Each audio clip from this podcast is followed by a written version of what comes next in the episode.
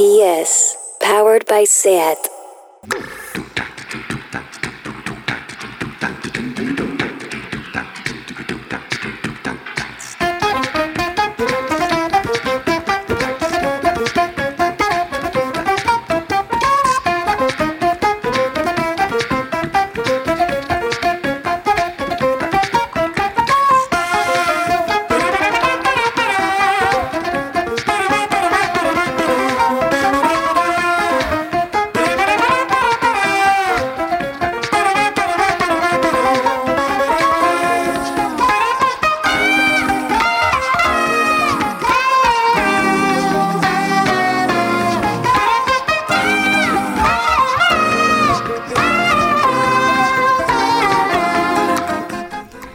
Bienvenidas a Tardeo.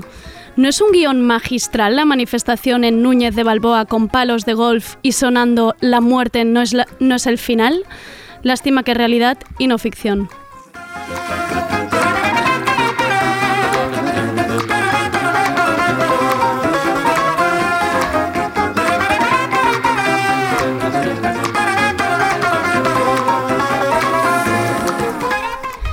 ¿Notáis que suena mejor este tardeo? ¿Estáis notando algo especial?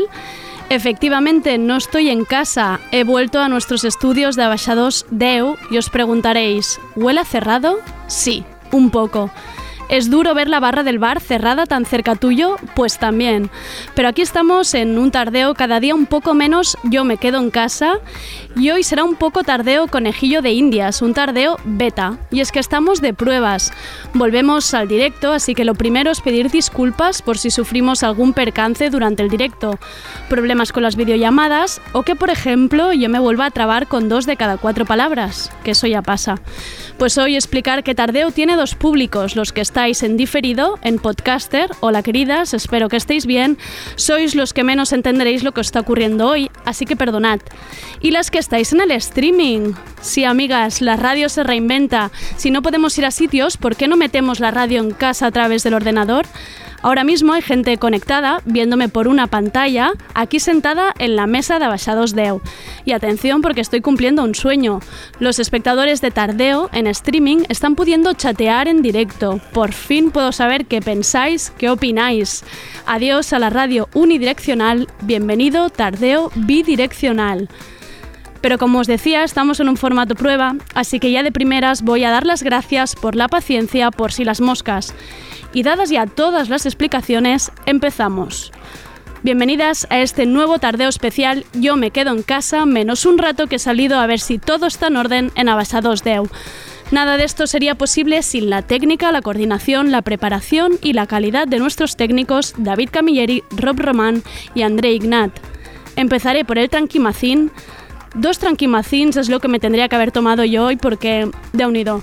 Luego conectaremos con Alba Riera, que hoy nos trae los responsables de la cuenta de Instagram con el primer museo online con arte creado durante la crisis global del COVID-19. Nos acompañarán José Guerrero, Irene Yorca para hablarnos del COVID Art Museum. Y acabaremos con una de las sorpresas del Da Film Festival, que aunque ya haya finalizado, no he podido resistir la tentación de esta entrevista, se trata de la película española My Mexican Bretzel, dirigida por Nuria Jiménez, que ahora en esta edición del Festival de Cine de Autor de Barcelona se ha llevado el premio del público, totalmente congruente con la gran cantidad de stories y tweets de gente alucinada con esta película. ¿Puede darnos sorpresas el cine todavía? Pues parece que Nuria Jiménez lo ha conseguido. Soy Andrea Gómez, bienvenidas a este tardeo beta 3.0.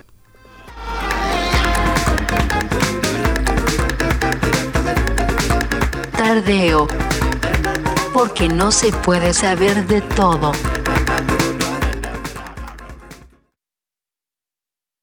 RPS.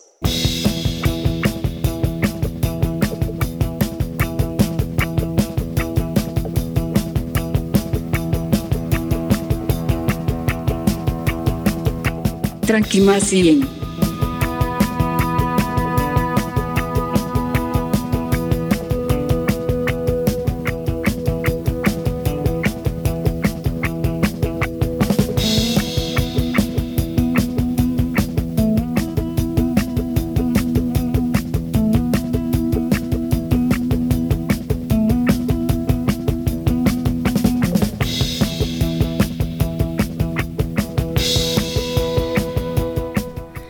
Y vamos con la sección El Tranquimacín, que en realidad el que me tendría que haber tomado yo antes de aparecer por Abaixados Deu.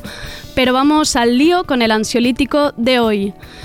Tú puedes estar preocupada por tu trabajo, por el ERTE de tu padre, por el desempleo de tu hermana o por tus amigas pendiendo de un hilo. Pero luego están los del barrio de Salamanca que respiran otro aire distinto al nuestro y lo que les preocupa es la libertad tócate los ovarios. A estos caracorchos a los que no quiero dedicar ni un minuto de mi vida, ahí se queden envueltos en sus banderas, con sus palos de golf y sus clínicas privadas, que, casualidad, no van a curarlos del coronavirus. A los sinvergüenzas estos de la libertad se les suma otro gremio que también anda muy preocupado estos días. Un minuto de silencio por los que vivían de rentas de pisos turísticos y nidos de 30 metros cuadrados de Airbnb. Pero no os preocupéis porque hay un hueco legal para ellos, para protegerlos, pobrecitos míos. Existe la posibilidad que todos estos pisos turísticos pasen a estar disponibles como alquiler de temporada, que no como alquiler de vivienda habitual. Vamos, que al cabo de unos meses te pueden echar por si ya han vuelto los turistas y entonces se les engaña mejor a ellos con los 1.400 euros por un cuchitril en la Barceloneta. El Sindicat de Yugateras ha presentado los siguientes datos. En 2011 eran 3.500 las viviendas turísticas en el mercado español. El año pasado, en 2019, superaban las 413.000 viviendas turísticas, aunque se estima que la cifra pueda ser mucho mayor. ¿De qué depende que un piso sea turístico o no? Pues es una competencia autonómica, depende de cada autonomía dar o no las licencias. Lo que está pidiendo el sindicato de yugateras es que la Generalitat actúe y cambie la ley para que estas viviendas puedan ser alquiladas en contratos de 5 y 7 años. Porque ahora mismo, ¿qué sentido tiene hacer un contrato de vivienda temporal si están destinados a desplazamientos por trabajo o por vacaciones? Desplazamientos que precisamente están prohibidos por las medidas de seguridad pero de nuevo, y como viene siendo común en el tema inmobiliario, haciendo trampas. Todo esto es para decir que no podemos dejar escapar esta oportunidad para recuperar todas estas viviendas. Los pisos turísticos no solo reducen la oferta, sino que desestabilizan los precios. Que os voy a contar, todas lo estamos sufriendo en nuestras propias carnes. Es el momento de recuperar la ciudad, nuestros barrios y nuestros pisos. Hay que apretar a los gobiernos autonómicos para que haya un cambio en la legislación. Seguida al sindicat de Yugateras para estar al día de la lucha contra los alquileres temporales. Y si veis algún cartel más con un arco iris que diga Tot anirá bé, añadid en rotulador. Irá mejor si luchamos por el cambio, joder. Bueno, joder es opcional, que quizás es una pancarta hecha por un niño. Y mientras preparamos la siguiente videollamada, os dejo con esta maravilla que grabó la cantante productora, actriz, multiinstrumentalista Juana Molina al inicio de la cuarentena. Se trata de una reedición de Cara de Espejo. Es preciosa, ahí os dejo.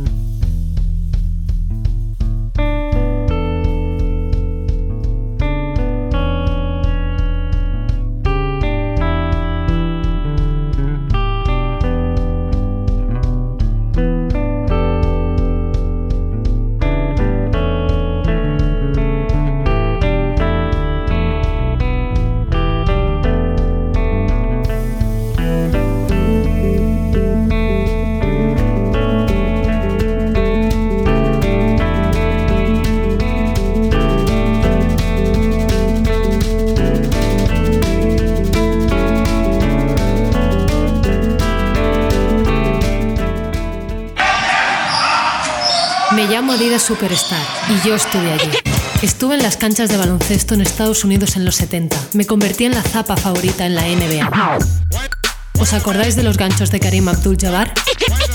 Yo sí, estuve allí.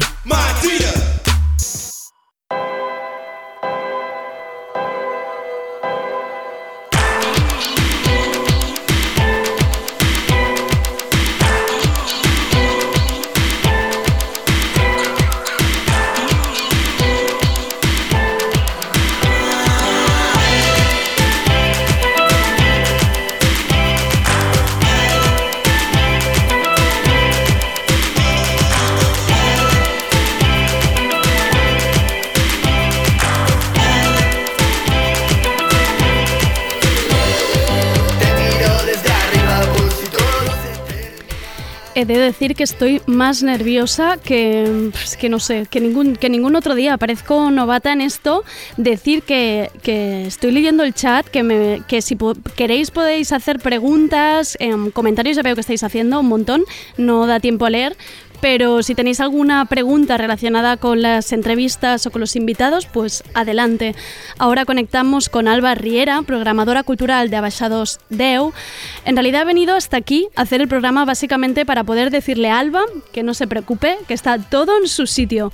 Y como siempre, Alba, con este talento para descubrir nuevos proyectos, hoy nos trae a los responsables del primer museo digital de obras realizadas durante esta pandemia. Se trata del COVID Art Museum, una cuenta de Instagram que colecciona publicaciones artísticas. Todavía no he aprendido a pronunciar el nombre, pero ahora me lo, me lo rectificáis porque es que no me sale. Detrás están Irene Yorca, José Guerrero y Emma Calvo, y aunque Emma no nos puede acompañar en la entrevista de hoy, sí que tenemos a Irene y José. Hola, ¿cómo estáis? ¿Qué tal? Hola, muy bien. Sí, bueno, al final eh, Emma sí que. Ah, está Emma sí que está. Yo veía una Sí, persona, pero pensaba, todos. pensabas, quizás he I- incorporado igual se una tiene que ir un compañera. poco antes. Vale, bueno, estas, estas cosas de las videollamadas siempre puede aparecer la gente, entrar, salir, es lo, es lo bueno que tiene el confinamiento. Andrea, a- antes de empezar y súper rápido porque necesito saberlo, ¿qué tal Abaixados? El olor. em, El, el- sí, huele a fiesta, huele a fiesta, que esto es muy Ah, fuerte. no, nos lo sacamos de encima. ¿no? Este O sea, olor se ha quedado impregnado en las paredes. Vale, vale. Yo pensaba que no, ¿eh? Yo voy- decía, bueno, voy a volver y va a oler a rosas. ¿Qué No, va? no, no, no, no, pero, pero es como que te da un recuerdo de, de- de tiempos pasados buenos, ¿sabes? De, nos lo hemos pasado bien aquí. Algún día lo pasábamos bien. Vale, lo primero de todo, ayúdame a pronunciar el, el museo, que me habéis puesto ahí el nombre en English Pit English. ¿Cómo, ¿Cómo es esto? Lo has hecho muy bien. ¿Sí? La verdad el- es que nosotros tampoco sabemos muy bien cómo pronunciarlo. COVID Art Museum. Venga, pues ya está. Oye, para quien no le haya dado tiempo todavía a entrar al Instagram a cotillear, describidnos qué es, cómo lo definiríais vosotros. Bueno, pues es un, un museo digital, ¿no? Tú te metes en el, en el perfil de Instagram y está todo repleto de obras eh, realizadas durante el confinamiento y que hablan sobre lo que los artistas han ido viviendo, sintiendo o reflexionando. Porque vosotros, antes de, de llegar a esta propuesta, que ahora hablaremos largo y tendido de esto de las propuestas virtuales, ¿a, a qué os dedicabais? Em, ¿Qué efecto, por ejemplo, había tenido la crisis del coronavirus en vosotros? ¿Cómo, cómo ha sido todo esto? Los tres somos creativos que trabajamos en publicidad. Y bueno, ahora estamos trabajando desde casa. La verdad es que el trabajo no, no ha parado. Incluso puede ser que haya más, porque todas las marcas están ahora queriendo hacer campañas eh, o después de la cuarentena o durante la cuarentena. Todo, todo el mundo quiere decir algo. Y, y nada, eh, nuestro día a día ha cambiado bastante porque ahora es todo trabajando desde casa, eh, que a veces es complicado desconectar porque eh, al final con las videollamadas, los emails, pues estamos todo el día. Y luego por las tardes le dedicamos más tiempo pues al museo, a todo el tema de ir buscando obras, viendo las que nos envían, seleccionando, contactando con artistas. La verdad es que estamos más detenidos que nunca. O sea, hacéis mañana curro, tarde museo, ¿no? Sí. Aunque ¿no? a veces se nos cuela alguna cosa por la mañana, alguna entrevista o algo, pero bueno, que nos entren nuestros jefes. Y, y- pero, ¿y cómo lo, lo ocultáis también a vuestros jefes? Es decir, eh, ¿en qué momento uno de Qué, vosotros qué mala es dice, Alba, qué mala es Alba. o sea, me interesa mucho como la gente que le ha ido bien en la cuarentena. O sea, Exacto. Cómo lo han hecho. Entonces, en este caso, ¿a, a quién se le ocurre? ¿A quién se le enciende la bombilla y dice, em, ¿por qué no un museo virtual? Pues realmente fue un poco entre los tres. Estábamos durante los primeros días de la cuarentena comentando pues lo que estábamos viviendo y bueno, al final también con nuestro trabajo nos interesa mucho comentar todo lo que vemos para sacar ideas. Y entonces comentamos esto, que muchos de, muchos de nuestros conocidos estaban como haciendo muchas obras, algunos que se dedicaban profesionalmente y otras personas que lo usaban solo para desconectar y para expresarse. Y vimos que era una tónica que se estaba, estaba o sea, todos los artistas de, de todo el mundo eh, lo estaban haciendo, estaban produciendo mucho más y pensamos en juntar todas estas obras. Vimos que no había ningún espacio que lo hiciera y bueno, lo decidimos hacer nosotros. Son, eh, perdón, ¿son, ¿son obras que hablen de la pandemia o el confinamiento o hechas durante el confinamiento? Las dos cosas, Ah, que pues- hablen y que estén hechas durante el confinamiento. Vale, doble requisito. Mm. Y pueden ser también, para los que nos conozcan, son, son estáticas, por así decirlo, o también vais a incorporar vídeos, otro tipo de piezas. Porque de, de momento es, es imagen, ¿no? Eh, bueno, nosotros estamos subiendo de todo, eh, imagen, vídeo, eh, hay óleos, hay eh, maquetaciones en 3D, hay eh, ilustración digital, hay, hay muy variado, la verdad. Incluso gente que cose cosas. Sí, sí, sí. O sea, hay, si- hay sitio para todos, ¿no? Por así Sí, decirlo. sí, mientras eh, sea algo que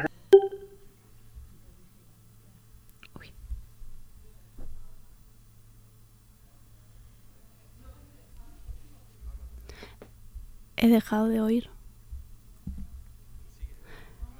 Vale, em, perdonad, eh, tenemos un problema porque básicamente yo he apretado el botón que no tocaba, que es el de quitar al técnico de la reunión. Em, entonces, nada, por un lado tengo a las personas aquí em, hablando a mi lado, que está Alba sin poder callar absolutamente, haciendo muchas preguntas, y yo debería poder añadirte aquí. Te voy a añadir, así tal cual, Rob Roman. Ya está. Ahora diré a Alba que todo esto que les ha preguntado no se ha oído nada, pero no os preocupéis. Este es el problema. En realidad me sabía mal que no hubiera ningún problema en este directo y he dicho, pues lo voy a crear yo para darle un poco más de adrenalina al, al, al asunto. Y voy a aprovechar para entrar al chat y leer un poco estas preguntas. Vale, veo que estáis hablando de cervezas, de, de locura. Aquí hay muy poca... estáis muy poco por la labor de las preguntas. Ya ha entrado. Rob. Y ya con eso, pues. Em, Hola, ¿ha- Oh. ¿ha pasado algo? Sí, ha pasado que lleváis un ratito que, que estabais hablando aquí. Eh, Si podéis repetir lo que ha pasado en los cinco últimos minutos, Vale. pues como si nada, como si nada. de- del directo. Yo, yo, yo hago, o sea, digo como las dos preguntas básicas que os he hecho condensadas y ellos responden, ¿vale? ¿Las volvéis a hacer? Yo, Andrea, les preguntaba cómo, este, cómo habían vivido este boom, porque claro, llevamos poco tiempo relativamente de confinamiento y ellos en dos meses, digamos que llevan 80K o así. ¿Cómo gestionaban todo este boom y cómo escogían qué contenido entraba y qué no? Porque imagino que debe ser una fuente de, de peticiones. Sí, bueno, por una parte, eh, para hacer, para dar a conocer el proyecto, pues al al primer, el primer mes estuvimos súper enfocados en contactar con medios. O sea, creo que nunca he enviado tantas peticiones en LinkedIn, una barbaridad, tengo como 300 sin contestar. Y, y eso nos ayudó pues a dar a conocer nuestro target. Al principio eran 10.000 10.000 seguidores. Bueno, Estábamos súper Sí, emocionados claro. cuando a, se a ver, cumplió. a ver, 10.000 seguidores no está nada mal, ¿eh? bien. Y nada, y el tema de cómo gestionamos las obras, pues eh, nos vamos turnando. Cada semana publica uno, pero tenemos que estar los tres de acuerdo, que eso a veces no es fácil. Ah, peleas, ¿Y qué hacéis? ¿Cómo lo hacéis? ¿Modo asambleario? ¿Cómo lo hacéis esto? Sí, eso. Eh, imagínate que me toca a mí, pues entonces preparo, yo qué sé, 30 obras que he visto que me han gustado de, o del hashtag o, del, o de, del formulario que nos han enviado, o alguna obra que he visto fuera de, de las recibidas. Y, y entonces lo presento a ellos y, y entonces me critican. Claro. Haces como una presentación en PowerPoint, en plan, pues esta, defiendo esta obra por tal y tal. Sí. Y, y nada, y dice, no, pues esta no me gusta, porque entonces yo me toca, tengo que intentar defender mis obras y, y Defender hasta donde pueda. Esto es como los padrinos, ¿no? En plan, yo tengo el equipo de estas obras, a ver qué- de cuáles salen más. Em, para- aprovechamos también, si te parece, Andrea, para la gente que nos esté escuchando y le pueda interesar quizás mandar su obra, ¿cómo lo tienen que hacer para formar parte del museo? Pues la forma más cómoda y más útil, porque es la manera en que nos pueden contar más la historia y lo que han pensado detrás de la obra, es por el formulario. Pueden entrar en nuestro perfil, Covitar Museum, en Instagram, y el link que tenemos en la descripción, pues es un formulario. Y allí pues nos cuentan de qué va su obra y nos la mandan. ¿Cuántos estáis recibiendo más o menos al día o a la semana? No sé ni, ni qué tipo de, de- de tráfico debe haber de envíos. Bueno, pues eh, por el formu- formulario hemos visto que tenemos cerca de 4.000 envíos ya ¿Qué me dices? y son, sí, y son de 96 países 97. diferentes, 97 países diferentes.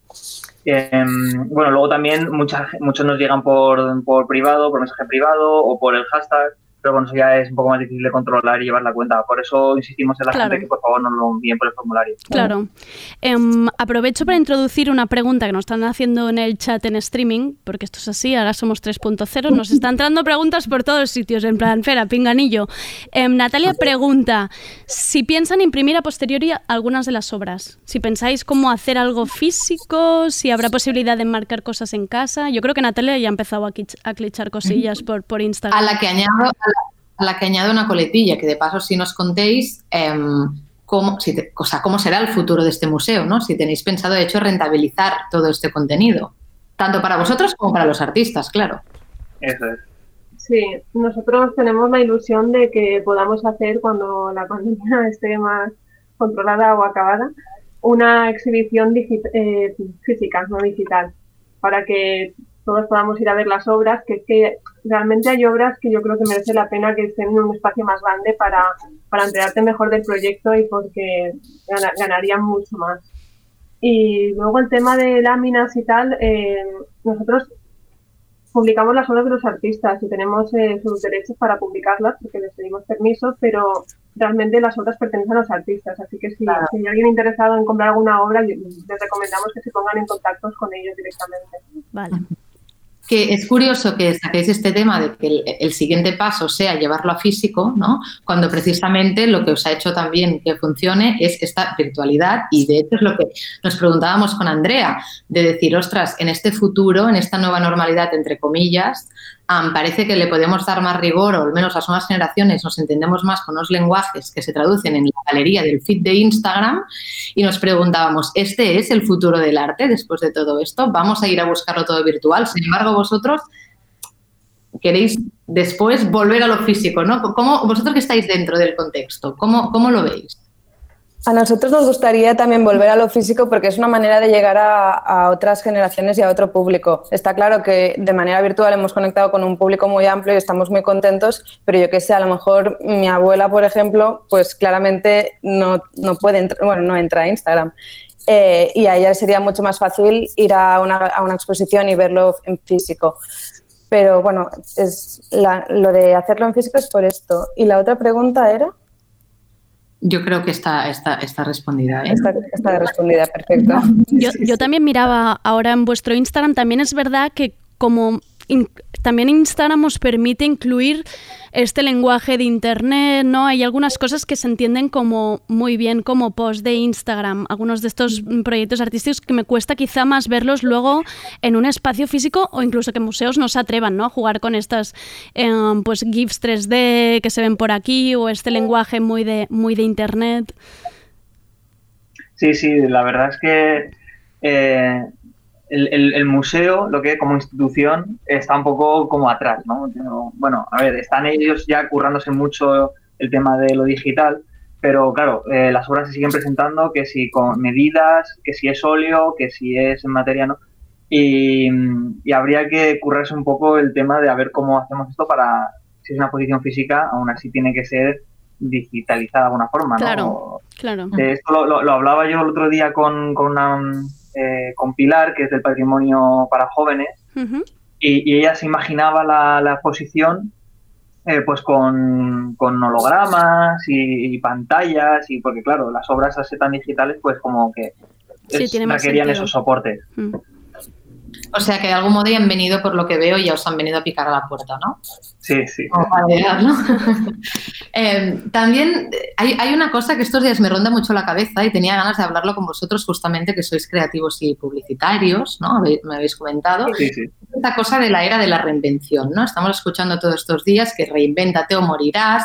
Que a mí cierto punto que, que me da como vértigo, ¿no? No, no, esto o sea, me parece un poco cruel porque Está muy bien también reinventarse cuando tienes las herramientas, como en vuestro caso, que trabajáis en la creatividad, en la publicidad y quizás sabíais que para lanzar algo primero se tenía que hacer una campaña de medios, me invento, no todo el mundo a veces parte de este conocimiento, ¿no? Sin embargo, vosotros que sois creativos y publicitarios, esto de la reinvención, ¿cómo lo veis? ¿Cuáles son las claves ¿no? para esta gente que igual vamos más perdidos?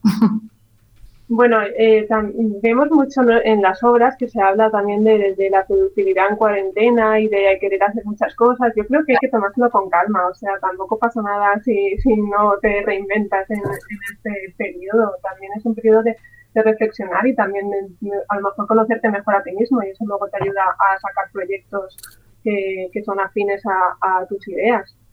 Pero yo creo que también eso es un momento que se puede explorar, se pueden probar cosas que hay mucha gente que está, pues, eh, incluso de los artistas que, que, publicamos, pues que se atreven a probar nuevas técnicas porque tienen tiempo libre, porque se animan ¿no? a, a probar cosas creativas. Yo creo que, que, es bueno eso, pero también recordarnos que, que no, no, tener esa presión, ¿no? Porque, por decir, oye, tengo, estoy en cuarentena, pues tengo que aprovechar el tiempo. Pues es que igual mmm, no estás en el mood para, para aprovechar el tiempo y, y, tu cuerpo te pide descanso y olvidarte de todo. Eh, hay que escucharse siempre porque yo creo que todo proyecto sale cuando estás bien tú mismo. Eso es lo más importante.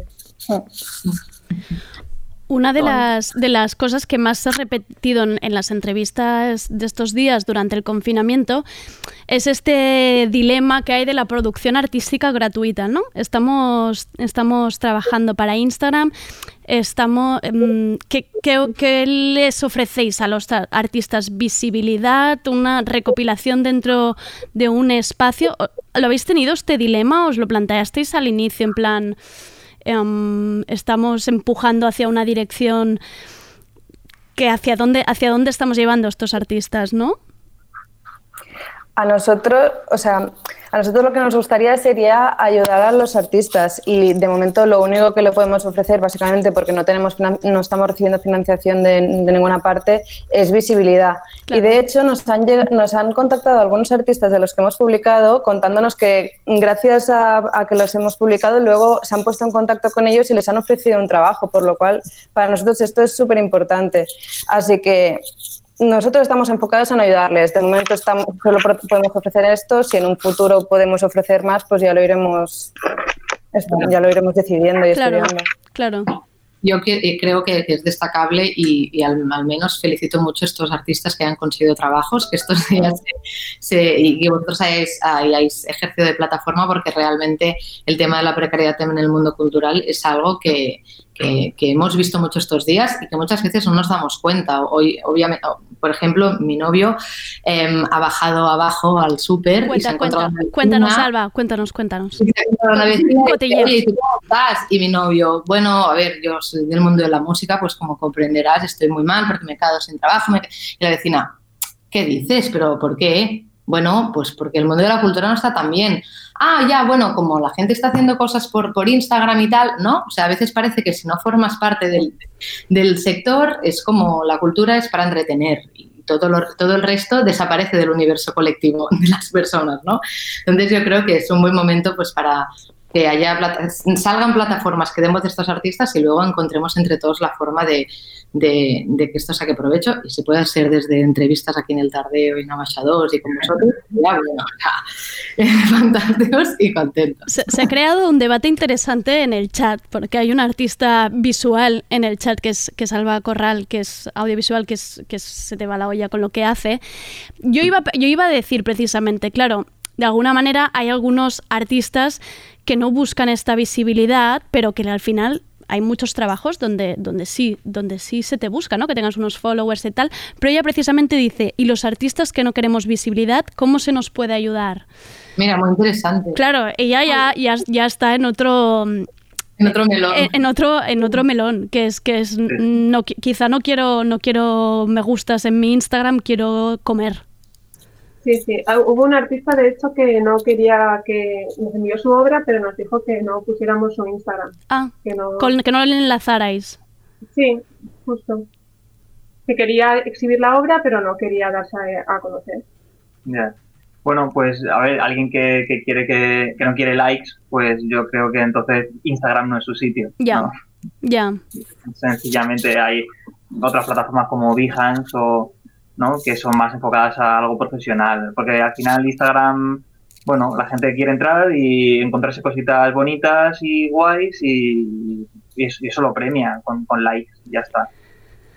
Claro. Bueno, Bueno, a lo mejor surge algo de Es com- una comprar, ¿no? pero es una herramienta para darse a conocer. Yo creo que, no sé, yo la verdad es que no, no soy artista, pero tengo amigas artistas y yo las animo a que, a que se den a conocer a través de Instagram porque veo que es, que es donde está todo el mundo y, y porque creo que eso les ayuda a que les salgan después trabajos y puedan vivir de su arte.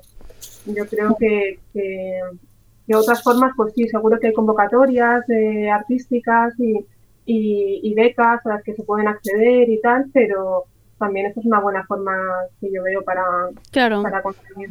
Claro, lo vuestro al final es como una pata más, o sea, tampoco nos ha de pretender que vosotros tres ahora solucionéis el mundo artístico eh, Claro, eh, claro. a través de vuestros museos. O sea, yo creo que ya era como más este análisis de em, no nos de- no nos dejemos em, llevar solo por estas por las visualizaciones y no olvidemos que realmente el mundo de la cultura tiene un problema que hay que em, que hay que afrontar, pero obviamente no está en vuestras manos ni mucho ni mucho menos, ni Sin mucho embargo, menos. yo creo que, que para puntualizar que, que lo que sí, sí que, que tiene sentido de la plataforma que estáis haciendo es esta cosa de que el contenido tenga mucho que ver con, con también el, el dolor.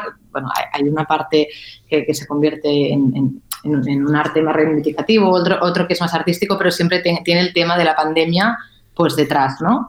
Em, cuando pasemos a la era post-confinamiento o post-COVID, eh, vais a seguir dándole, es decir, va a ser un museo que se va a mantener en obras que se han hecho durante el confinamiento, que seguro que hay muchísimas acumulables para aquí dos años, o, o tenéis pensado dar el paso a qué es lo que quieren mostrar y exponer los artistas en un futuro, en qué momento estaremos, qué imágenes querremos compartir. Bueno, yo creo que cuando se acabe el confinamiento, eh, pues las obras seguirán hablando de lo que es el mundo post-COVID, porque pues seguiremos yendo a la calle con máscaras o, o se hablará de que la vacuna ya está casi casi. o- yo creo que aún hay temas, aparte del confinamiento. Y ya, luego, si pasan los años y ya no queda rastro del COVID por ninguna parte y hemos vuelto totalmente a la normalidad, pues, pues ya ahí no sé qué contestarte, la verdad, porque lo veo muy lejano y, y no sé ya que, que si va a seguir dando de sí el material que recibimos. A lo mejor ya nos, de repente nos quedamos secos y ya no hay arte que mostrar y nos tenemos que reinventar, pero bueno, yo creo que eso ya lo veremos. Y preguntaba también alguien en el chat, Natalia, volví a preguntar, ¿hay algún modo de donar al proyecto? No, de Sí, momento sí, no. que se pongan en contacto con nosotros. Directamente en Instagram. Vale. arroba gmail.com o por Instagram, porque la verdad es que sí, estaríamos encantados de recibir donaciones para poder seguir adelante, porque al final tenemos muchos costes de que si la página web que estamos ahora planteando, luego si queremos hacer una exhibición, bueno, hay muchos proyectos. O sea, vosotros 100% sois de los que habéis trabajado más que nunca durante el confinamiento. Sí, sí, sí. Desde luego. Muy bien.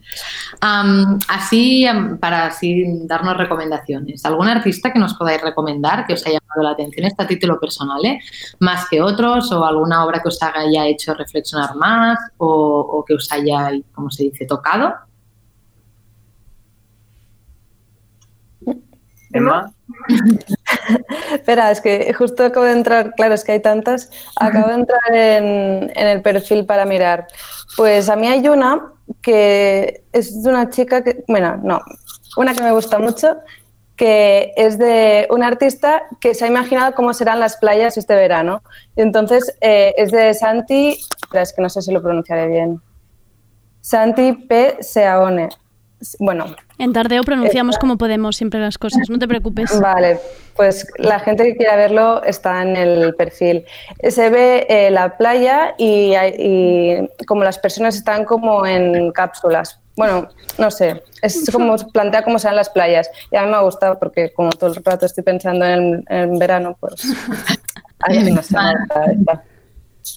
Claro. ¿Vosotros tenéis alguna preferencia?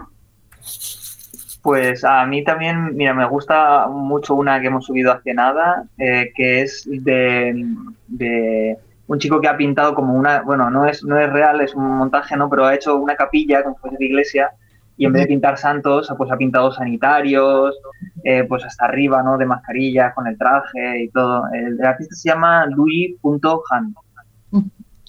Animo también a que cada uno de nosotros, la gente que nos está escuchando, pues entre y haga un poco sus apuestas eh. A, la, a, las obras, como si fuéramos un museo de verdad, en plan, tía, ¿tú cuál te ha gustado? A mí esta me normal, a ver, esta tampoco hacía falta, guau, está tremenda, ¿no? Pues un poco que, se genere esto. Sí, André, es que por, no sé... por, un lado se estaban eh, pidiendo eh, cómo donar, pero por el otro lado se están dando más trabajo, porque en el chat la gente está pidiendo que puedas ir directamente a los artistas a comprar sus obras, a darles dinero. O sea, tenéis que añadir botones y tenéis que hacer sí, cosas. Sí, la gente pide mucho. En ello. la gente quiere que trabajéis más.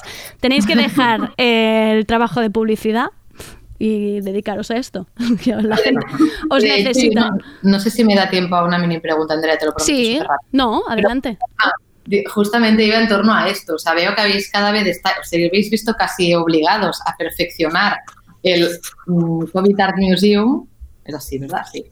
Eh, la pregunta es, ¿os estáis empezando a plantear que igual os acabáis dedicando a ello a tiempo eh, completo o cómo estáis asumiendo vuestra nueva vida? Yo fantaseaba un poco pensando, a mí me encanta viajar y pensaba, guau, imagínate que nos dejamos la publicidad y nos dedicamos a, a hacer de exposiciones por todo el mundo eh, con esto del COVID al.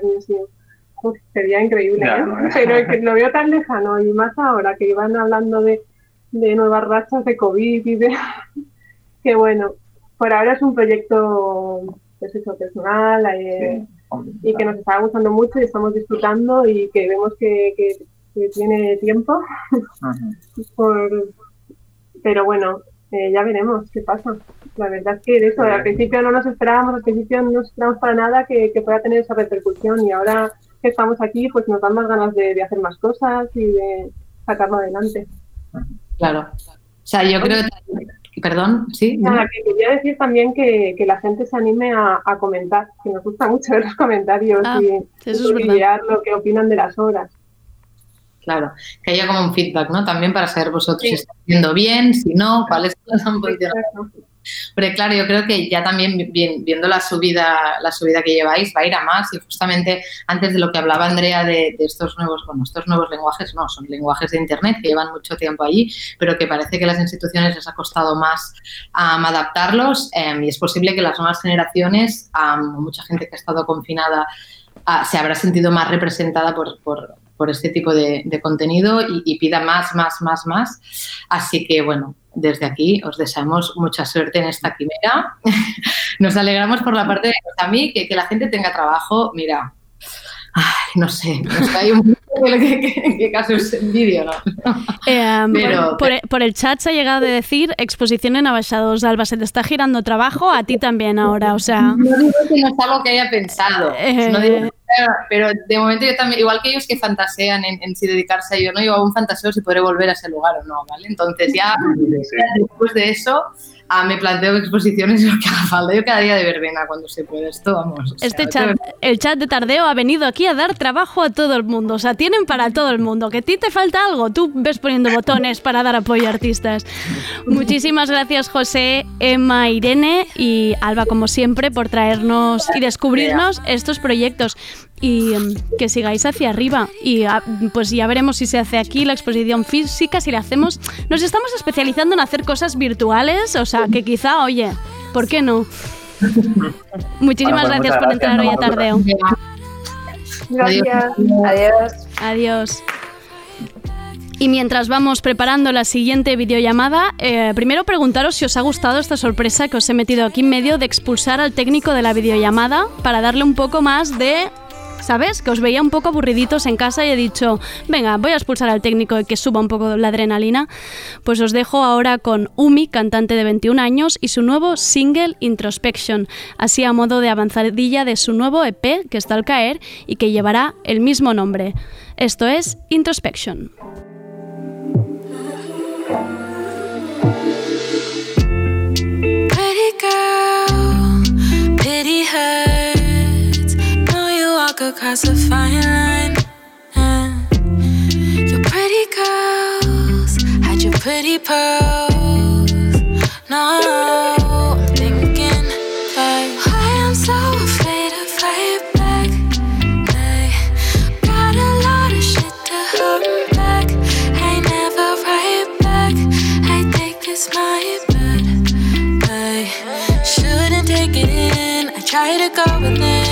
Switch the vibe go away. Floating by the. All the truth I couldn't face. Told myself I couldn't face. I wouldn't face. It's all in my mind. It's only emotion.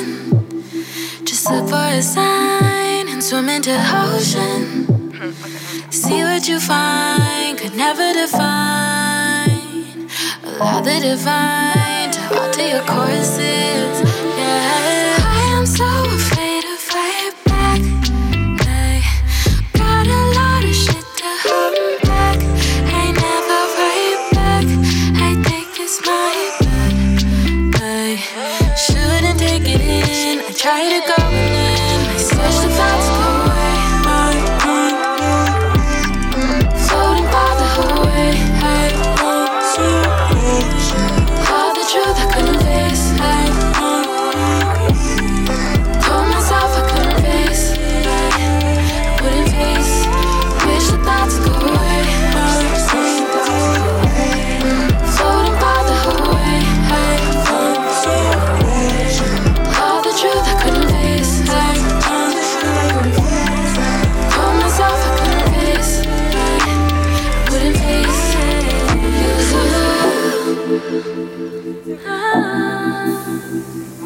Hey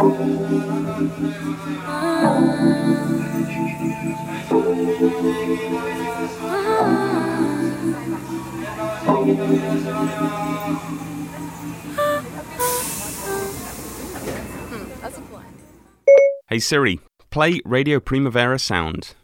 Okay, check it out. RPS, powered by SAT.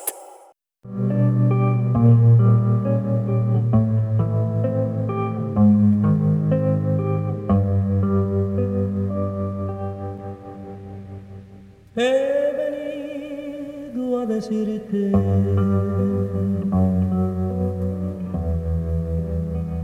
que te sigo queriendo. He venido a decirte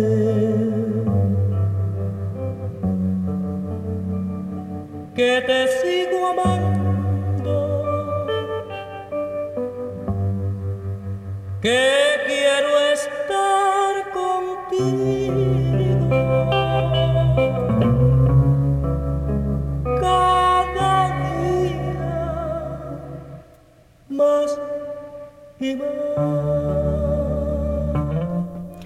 Como decía al inicio del programa, tengo al teléfono a Nuria Jiménez, directora guionista de la maravillosa sorpresa de este festival DA 2020, la película My Mexican Bretzel. Y que atención, buenas noticias, será distribuida por Avalon y la tendremos en los cines el 6 de noviembre.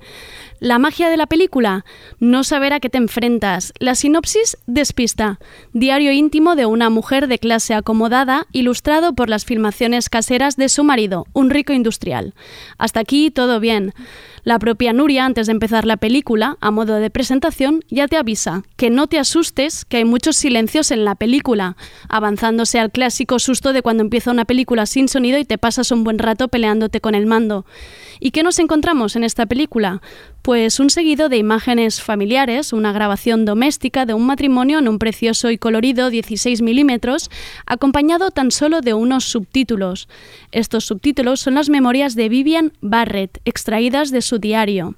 ¿Es Vivian la misma mujer de las imágenes? ¿Quién es en realidad Vivian Barrett? Esta película es un juego, un juego óptico y sonoro maravilloso creado por Nuria, a quien tenemos hoy en Tardeo. Nuria, ¿qué tal? ¿Cómo estás? Hola, ¿qué tal? Muy bien, gracias. Muy sorprendida por todo pues lo que no- ha pasado en los últimos 10 días. Pues no estés sorprendida porque estás, yo creo, en el WhatsApp de mucha gente, como mínimo, que ha estado siguiendo el da estos días, porque era como, ¿pero has visto esto? Pero si la miras, no, no leas nada antes. y ahora creo que ya va a ser un poco tarde para que alguien la vea sin, sin saber nada. Al menos de mis amigos, por lo menos los que quedaban, ya creo que ya no van a. Claro, bueno. claro, esta es la, esta es la, la pregunta que te, que te haces al ver la película, que es, ¿tú cuando, cuando la estabas haciendo tenías pensado mantener al espectador así como virgen, sin saber algo? ¿Era tu idea inicial? Sí, o sea, creo que el estado ideal para ver la película es realmente sin saber absolutamente nada. Por eso en la presentación que hice eh, en Filming, pues es lo que decía, prefería no explicar nada Claro. porque creo que es mucho mejor verla así. Eh, pero bueno, mm, espero que igualmente valga la pena verla, aunque Seguro, además, yo creo que es una película que, que merece un visionado y dos, incluso tres, porque yo creo que cada vez que la ves entendiendo nuevas cosas es como, ah, vale, ahora, ahora veo esto.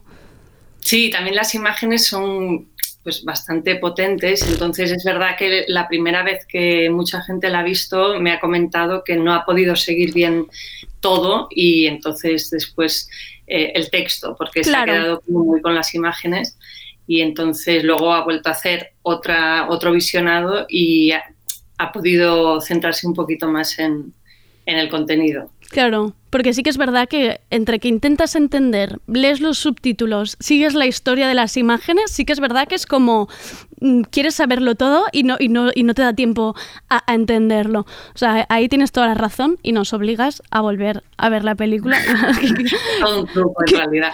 No, pero en realidad vaciamos, bueno, vacié bastante con, con gran ayuda de- del coeditor de Cristóbal Fernández y también, eh, bueno, de Andrés Duque, que me ayudó también al principio, porque yo realmente en la- las primeras versiones estaban muy llenas de texto y es verdad que, no podía respirar. eh, ni, las imágenes, ni el texto, ni el sonido. Entonces, ha sido también un poco el reto encontrar que cada elemento tuviese su espacio para poder, bueno, pues desarrollarse bien y que pudieses estar un poco con los tres sin, sin que fuese mareante.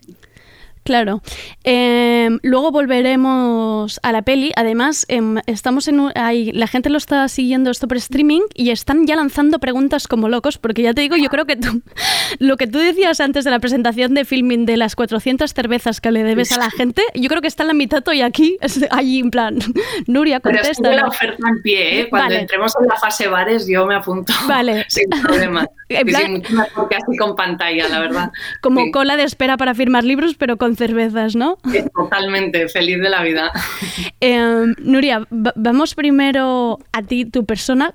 ¿Cuál es tu relación con el cine? Porque creo que estudiaste periodismo, eh, tienes un primer proyecto audiovisual que fue un corto documental, que es Café Nello, no sé si lo pronuncio bien.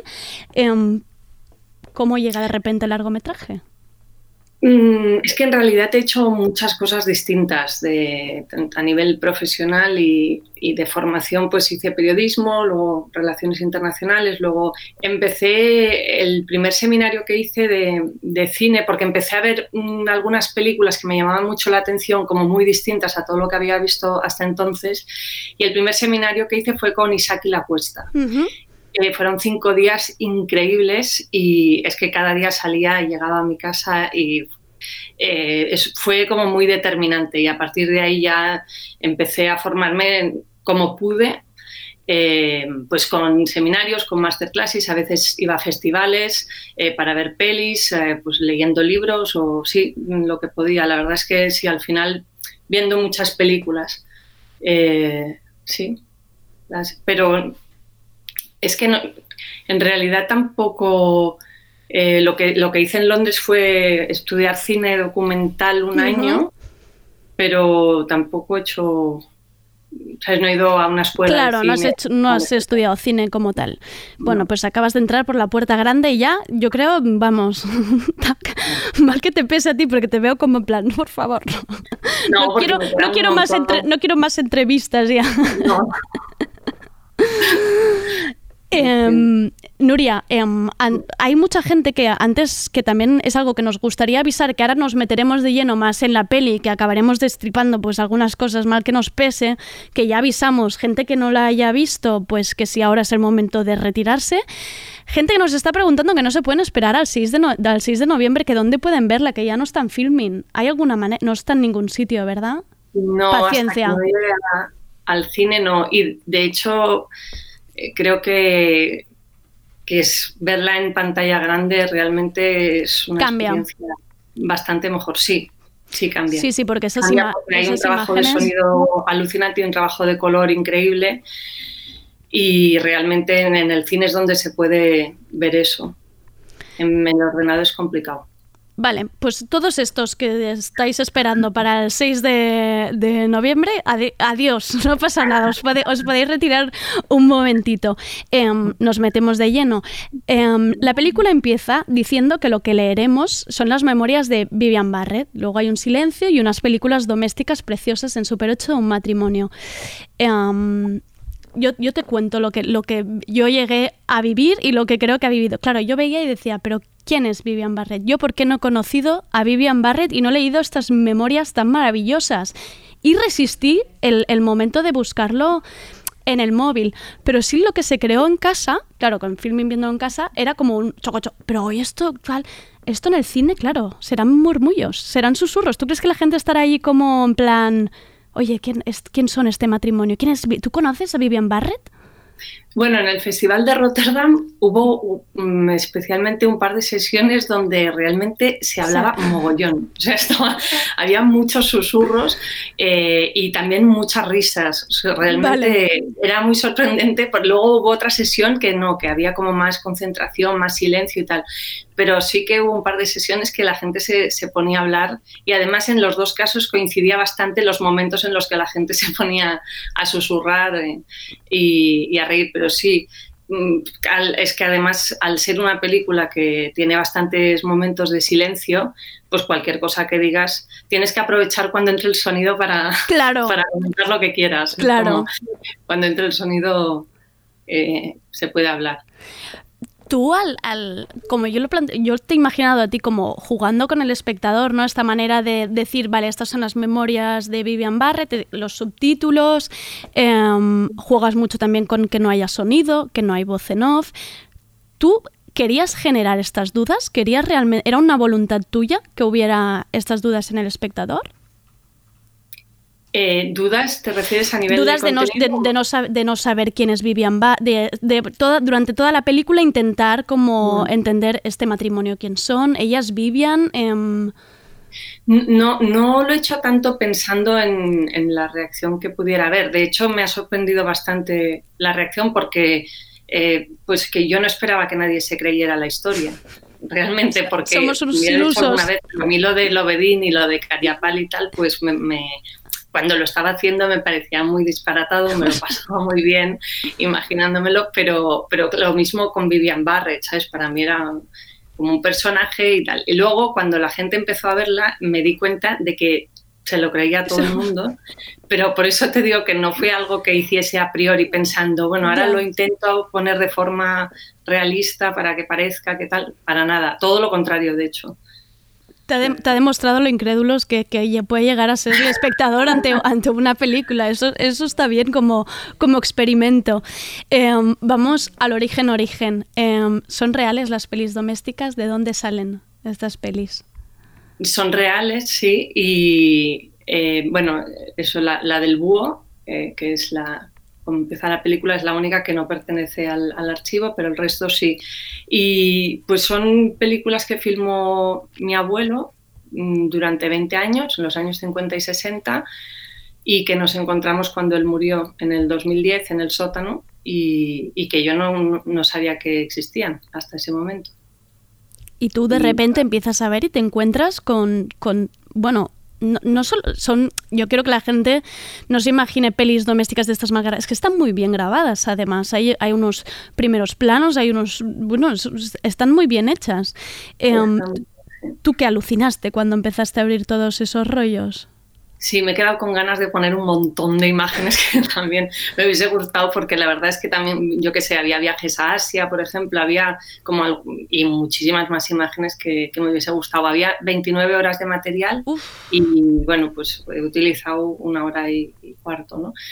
Eh, claro, yo las fui digitalizando pues muy poco a poco. De, de- llevaba dos bobinas un día, tardaban como tres semanas, las iba a buscar, pero sí es verdad que cada vez que iba a buscar eh, a buscarlo me iba corriendo a casa emocionada en plan a ver qué hay, a ver qué hay, porque iba viendo que, que estaban en muy buen estado. Yo pensaba que igual recogía las primeras y me lo encontraba todo, yo qué sé, en negro, ¿sabes?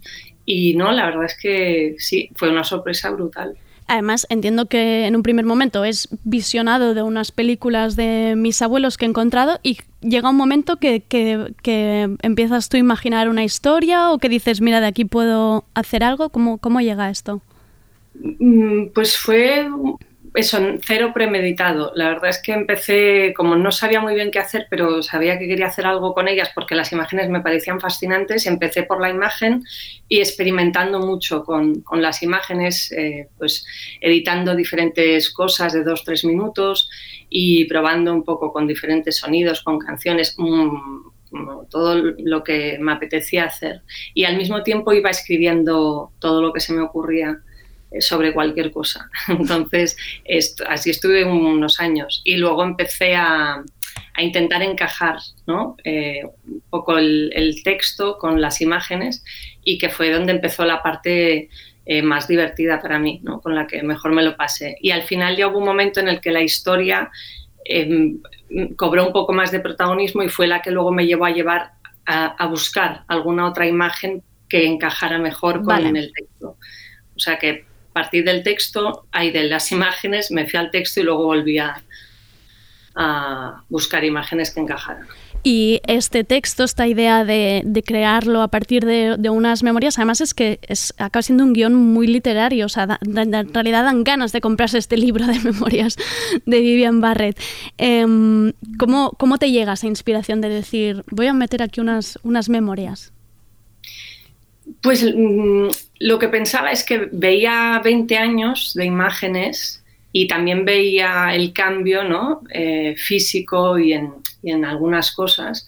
Eh, y eso también me llevó a pensar mucho en, en la vida de una persona, en una biografía, en qué, cómo explicas tú en una hora, por ejemplo, tu vida, ¿no? ¿Cuáles son los momentos determinantes que hacen que tú seas quien eres o que tú tengas el carácter que tienes, que es lo que te, te marca más. Y entonces, pues empecé a, bueno, pues, pues un accidente, un enamoramiento, un encuentro, un viaje, pues son cosas, bueno, hay de todo, obviamente, cada vida es un mundo, pero que me cuadrara con esas imágenes, pues iba en esa dirección. Claro, es que al final era como ir haciendo un puzzle, ¿no? Total, con Sí, las imágenes. Sí. Em, una de las partes importantísimas es el sonido o la ausencia de él. Em, lo han preguntado por el chat y es un debate que también tuve con un amigo que decía, ¿crees que se planteó poner una voz en off? Porque claro, te imaginas estas imágenes encima con una voz en off y yo le decía, claro, pero daría demasiadas pistas también, ¿no? Em, ¿Pasaste por este proceso? Sí, sí, sí. Eh, Desde el primer momento casi eh, tuve claro que no quería poner ninguna voz en off, pero tampoco sabía muy bien por qué. Eh, entonces, para, bueno, pues lo, lo probé porque necesitaba eso, probarlo para, para poder descartarlo. Y no, me pasaba, pues, primero que pues daba mucha información, como dices tú, que se sobrevivían y también sobre el estado, ¿no? Claro. En el que estaba, el lugar desde el que hablaba, pues eso, si estaba cansada, estaba enfadada, estaba... No podía, o sea, una voz neutra explicando lo más íntimo tuyo no, no lo veo yo. Claro. Y por otro lado, pues quería eso, ser fiel a la idea de un diario, que me gusta, pues que el diario, pues eso está hecho para ser leído y no tanto escuchado. Entonces también me parecía que igual hubiese sonado muy forzadas algunas frases, ¿no? Y, y la verdad es que lo probé y lo descarté inmediatamente casi, porque funcionaba mucho mejor, creo, sí. Y he dicho, perdón, tengo que rectificar, rectificar una cosa, es que antes he dicho que se puede hablar durante el sonido. No, no, no, no se puede hablar durante el sonido. Hay que escuchar ese sonido porque está súper currado y es una maravilla. Y no, o sea, me refería que, eh, que, que- o que no se hable, que se hable después de la, eh, de la Exacto. en el bar. Exacto, con la cerveza luego, la cerveza luego contigo. Em, es que además creo que mm, es una película que hay que ver como de tantas maneras, porque luego también tengo mucha gente con la que también he ido hablando por otros chats que me decía, yo es que me pasé la mitad de la peli haciendo capturas a las frases que le parecían como maravillosas, ¿no? Que hay una que me han dicho antes, la de la rabia como la fe mueve montañas, pero no las lleva a ningún las lleva a sitio. ninguna parte, sí. Es como que la gente se ha quedado enamorada de Vivian Barrett de repente y de, su, y de sus frases. Has creado un monstruo, Nuria. No sé, no sé si mi abuela, pobre, eh, la he convertido en, en actriz eh, involuntaria a, a título póstumo y a mi abuelo también. o sea. Pero, pues no sé, me alegro de que las frases hayan, hayan llegado a la gente, la verdad.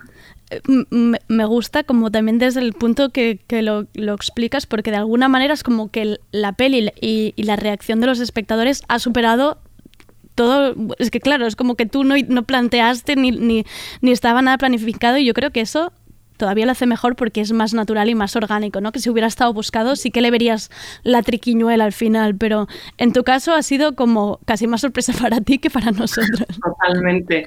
Sí, sí, ha superado totalmente las expectativas y sí. pero Bueno, me alegro mucho y que eso, que estoy súper agradecida también a toda la gente que la ha visto, que la ha recomendado, que, que la ha comentado, que la ha valorado. La verdad que, que ha sido una experiencia. a disfrutarlo porque además tiene pinta de que el currazo que te has metido detrás, ya no solo con el visionado, con la idea y con todo, o sea que ahora, Nuria, a, a disfrutarlo y merecido.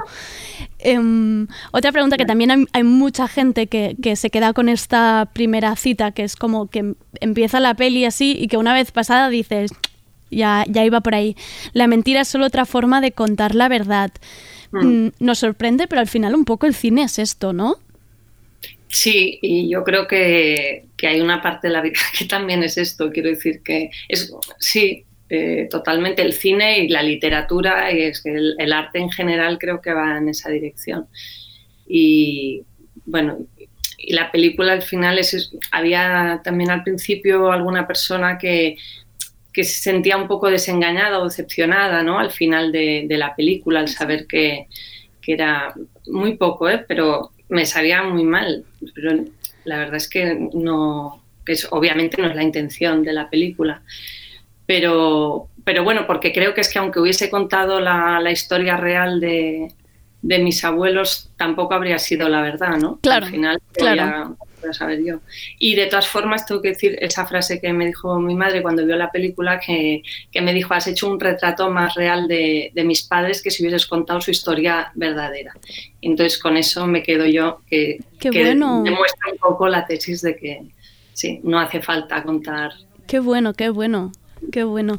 Em, ya para ir acabando, debes llevar locos a los, clasifica- a los clasificadores de películas, ¿no? Porque en los festivales, ¿dónde, dónde, dónde te meten? Falso Claro. documental, ficción, que, que- Nuria, que se has puesto Es un poco difícil. raro. El yo tampoco, yo tampoco lo sé, ¿eh? nunca sé qué poner. Sí, para mí sí, es una, es una ficción, pero claro, las imágenes son, son documentales o es found footage, no sé, es, es complicado, no, no lo sabría. También dice mucho lo de melodrama. eh, el otro día también se dijo lo de comedia, ¿sabes? Es que tiene partes muy buenas, sí que es verdad que te ríes mucho. marcando todas las casillas y Tú todo, lo has abarcado todo, lo has abarcado todo. sí. Y Nuria, ¿estás lista para quedarte en esto del cine? ¿Tienes previsto mm, algo más en mente? Sí, me encantaría hacer otra cosa, claro, pero con, si he tardado siete años para hacer esto, pues con toda la calma del mundo y sin, sin forzarlo, pues cuando cuando llegue, llegará, pero... A ver, si, a ver si la gente ahora te mandará sus, sus películas domésticas de, de abuelos y que encuentre por casa en plan, Nuria, a ver qué nos puedes hacer con, a ver qué nos puedes hacer con esto.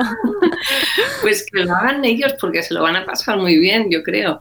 Eh, yo ya el tema ya de imágenes de archivo doméstico ahora por un tiempito creo que lo voy a dejar de, de lado porque ah, me ha encantado, ha sido una experiencia brutal, pero me apetece también meterme en, en otra cosa. Claro que sí. Em, pues Nuria, felicitarte porque realmente es que mm, lo decía al inicio porque has parece que en el cine ya no, ya no quepan más cosas, más sorpresas y de repente en 2020 nos descubres esta, esta maravilla y estas nuevas formas de hacerlo. Em, para quien no esté viendo el streaming y esté escuchando el podcast, Nuria está poniendo unas caras de no me digas estas cosas, por favor. lo, está pasando No, mal, gracias, pobrecita. gracias. Em, y nada, 6 de noviembre, em, la gente que, que un poco de paciencia, pero que vale muchísimo la pena. Y a los que la- la- ya la hayamos visto ahora en formato filming, pues hay que volver a verla en, en grande, en gran pantalla. Ojalá que sí. Seguro que verdad sí. Seguro A ver que si- sí. Muchísimas gracias, Nuria, por entrar a Gracias Tardeo. vosotros, ¿eh? Que vaya muy bien. Chao. que quiero estar contigo cada día más y más. Pues gracias por escucharnos, por seguir en streaming el directo y por participar en este tardeo beta con nosotras. Yo he de decir que en mi vida había estado con tantas cosas a la vez. O sea, me creía multi, multiusos así, pero tenía el WhatsApp abierto cotilleando por ahí, preguntas en el live, em, una multipantalla aquí a la derecha y luego el guion. O sea, superado esto, ¿qué más hay que hacer? Llegamos a la NASA si hace falta. Gracias de nuevo a los técnicos, a Rob, André y David, y a todo el equipo de Radio Primavera Sound que cada día se rompe la cabeza para ofrecer un contenido distinto y adaptado a la situación extraordinaria que estamos viviendo. Gracias, por supuesto, como siempre, a Marta Salicru y Saro Bo por el apoyo global. Gracias también por aguantar mis nervios y obligarme a hacer mi primera salida a la calle. Está claro que ahora tengo que volver paseando a casa sí o sí, no hay otra. Volveremos el lunes con más tardeo. Soy Andrea Gómez, gracias por escucharnos.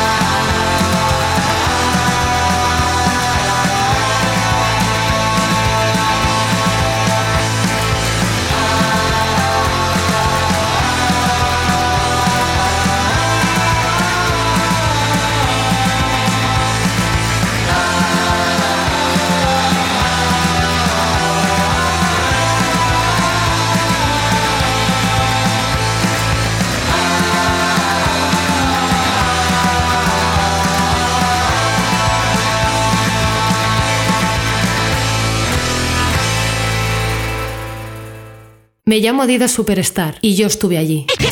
Estuve con Randy MC a principios de los 80. Me llevaban sin cordones. Me cantaron My Adidas en 1986. Y me hicieron famosa en todo el mundo. ¿Os la sabéis? Yo sí. Estuve allí. RPS, powered by SAT.